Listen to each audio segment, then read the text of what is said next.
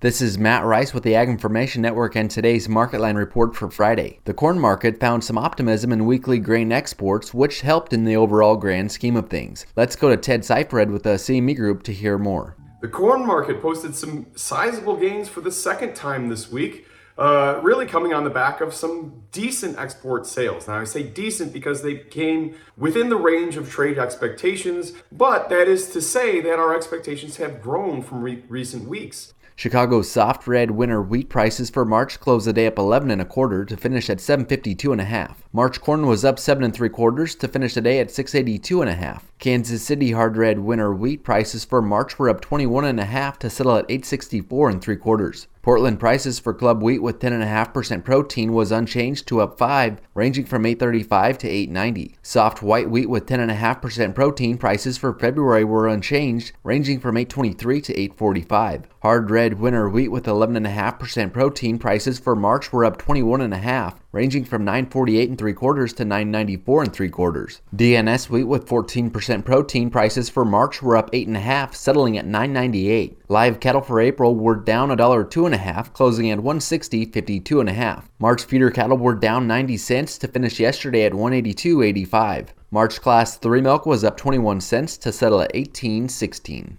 Thanks for listening to the MarketLine report. This is Matt Rice.